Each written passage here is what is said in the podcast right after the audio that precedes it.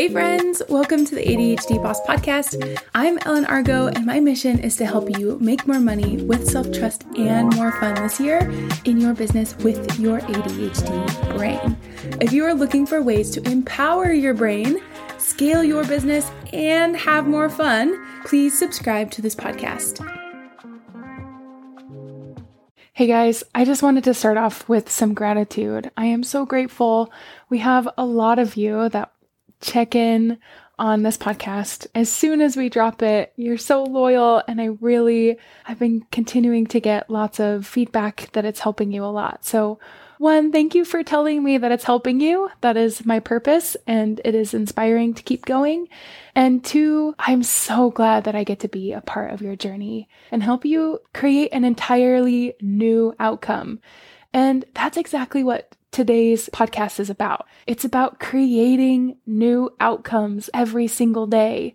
And I want to be clear before we really start this podcast today is we can be really happy with where we are. Most of us, we can find places where we're like, hey, there's always change and always places to get better, right? We don't, we can be happy where we are and also want to grow and get even better. It's not one or the other. We don't have to be miserable and create change or be happy and never want to grow again.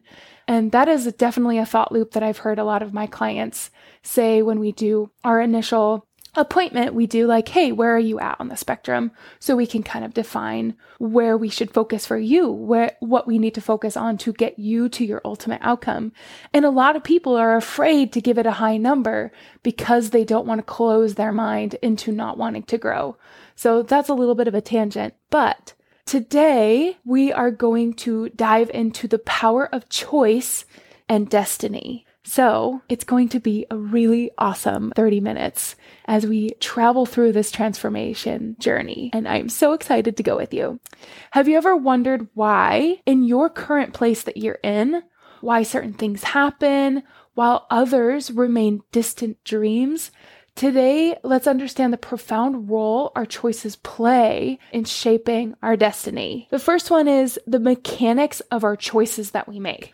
So every single choice that we make, no matter how trivial, how small it is, it will set out a chain of events. Missing the morning's alarm can mean skipping breakfast, which also is probably you missing your workout. You miss that moving your body in the sun, which for sure can affect our mood, our energy, and our productivity throughout the day.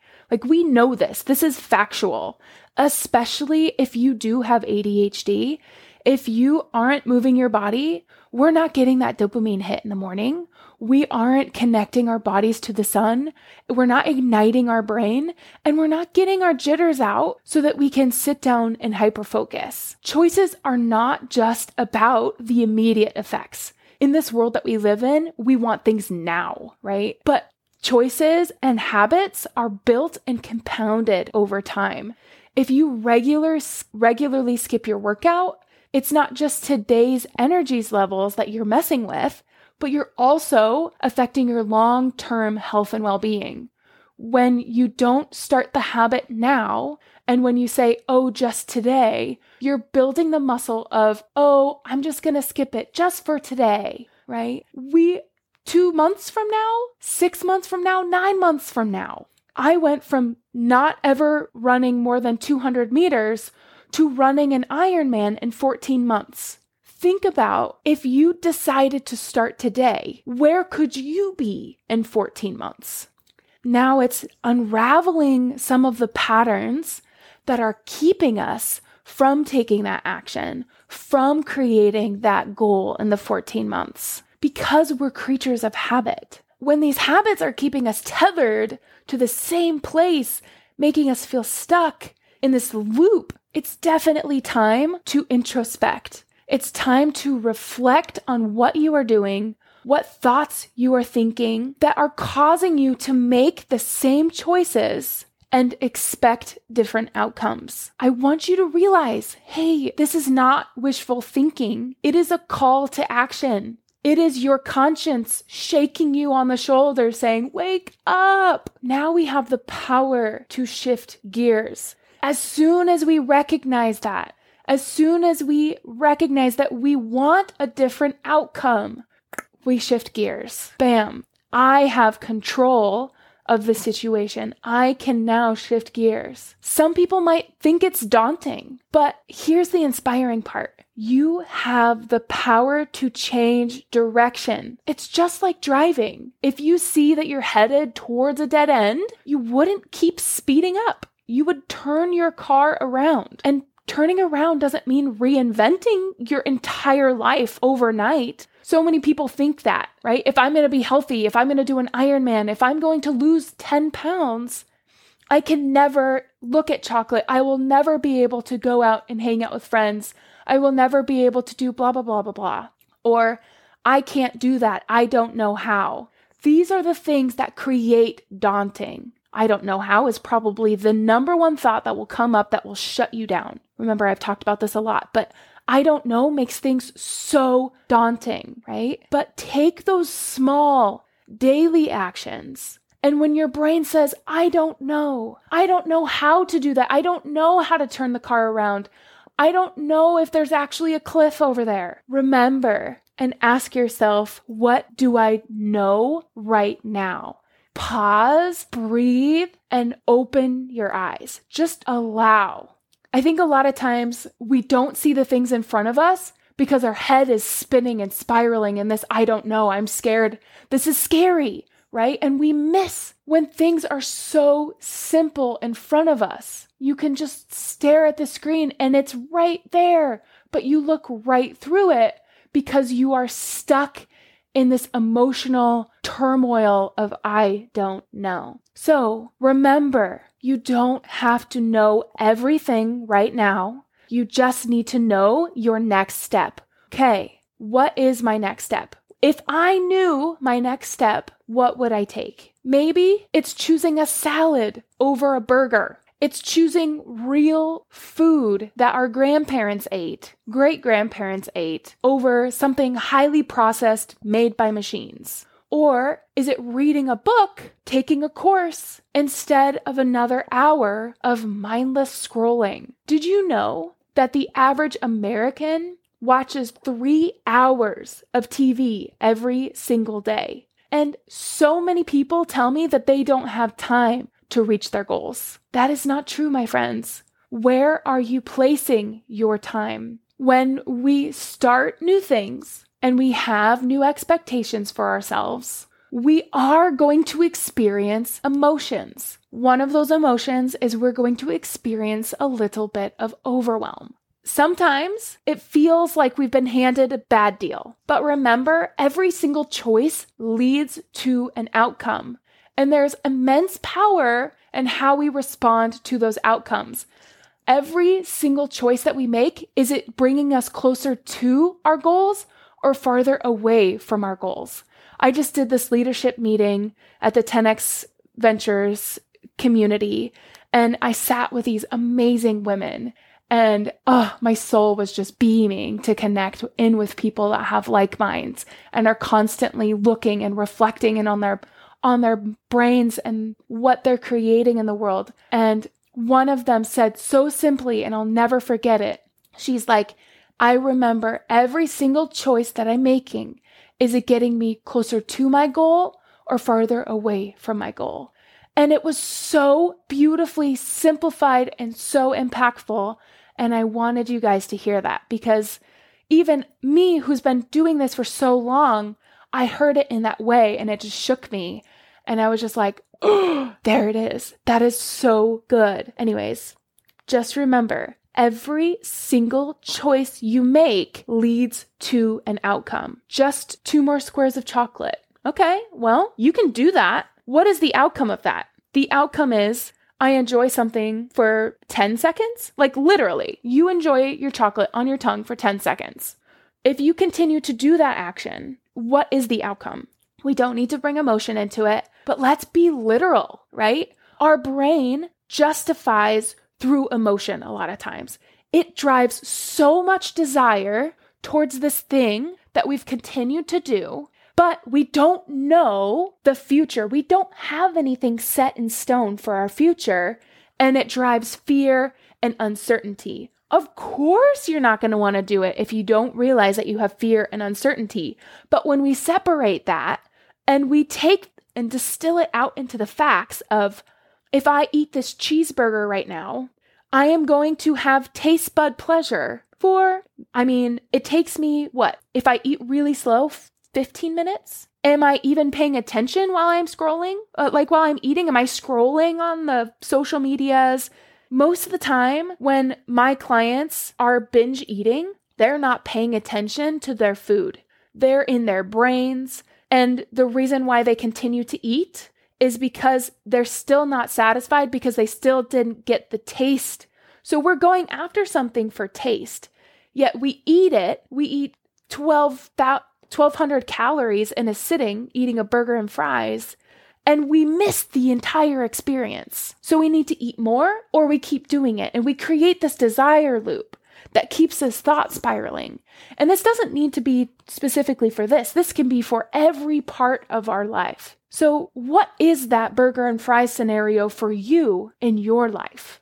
And how are you justifying the actions that you are taking right now? One, because it's something that you know you can do and you've done it before, so you never have any thoughts of, I don't know how. And two, we don't question the outcomes that it's going to create in the future. We're simply reacting to the emotion of desire for that thing. So, what is the first step? Change always starts with one step in front of the other whether it's signing up for a class, a course, Maybe it's asking this person out that you've been admiring for a while. Or maybe you're you want to start a podcast. Every massive journey begins with that single, sometimes super shaky, excruciatingly Sometimes it feels really terrible, but you just do it anyways. I was talking to one of my employees yesterday about going and networking, and the very first time that I went out and networked and told people about my business was when I was 23 years old. I didn't have a template. I didn't have a way of doing it. I didn't even know what networking really was. But I showed up, and the best way that I could learn is by showing up and failing and literally being there. And my voice was breaking, and my body was shaking, and I was terrified. And you know, you sit down and immediately take a drink of water because you're like, your body's trying to self soothe you. And I was literally, before that, I was like nauseous and terrified. And the whole, like, I think it was an hour afterwards, I was still shaking. I could not get out of the shaking. So, how can you show up? Decide that you're going to do something even though you've never done it before. Shake through the entire thing and hardly be able to get any words out of your mouth and keep showing up. A year later, maybe even six months later, guess who was really confident in showing up and having conversation and making eye contact and was a much better public speaker because I did that. One of my most favorite things that I also learned over the last few weeks when I was doing all this leadership training is the difference between an introvert and an extrovert is an extrovert has practiced talking to people. An introvert is a person that doesn't practice talking to people.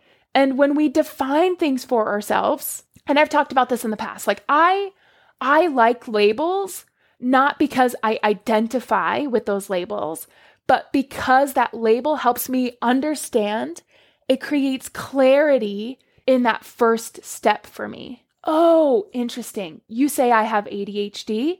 These are the things that I now can see. I can see my blind spots because of this label. I can go through this ADHD thing and it says, you're not good at organizing. You have time blindness, blah, blah, blah, blah, blah.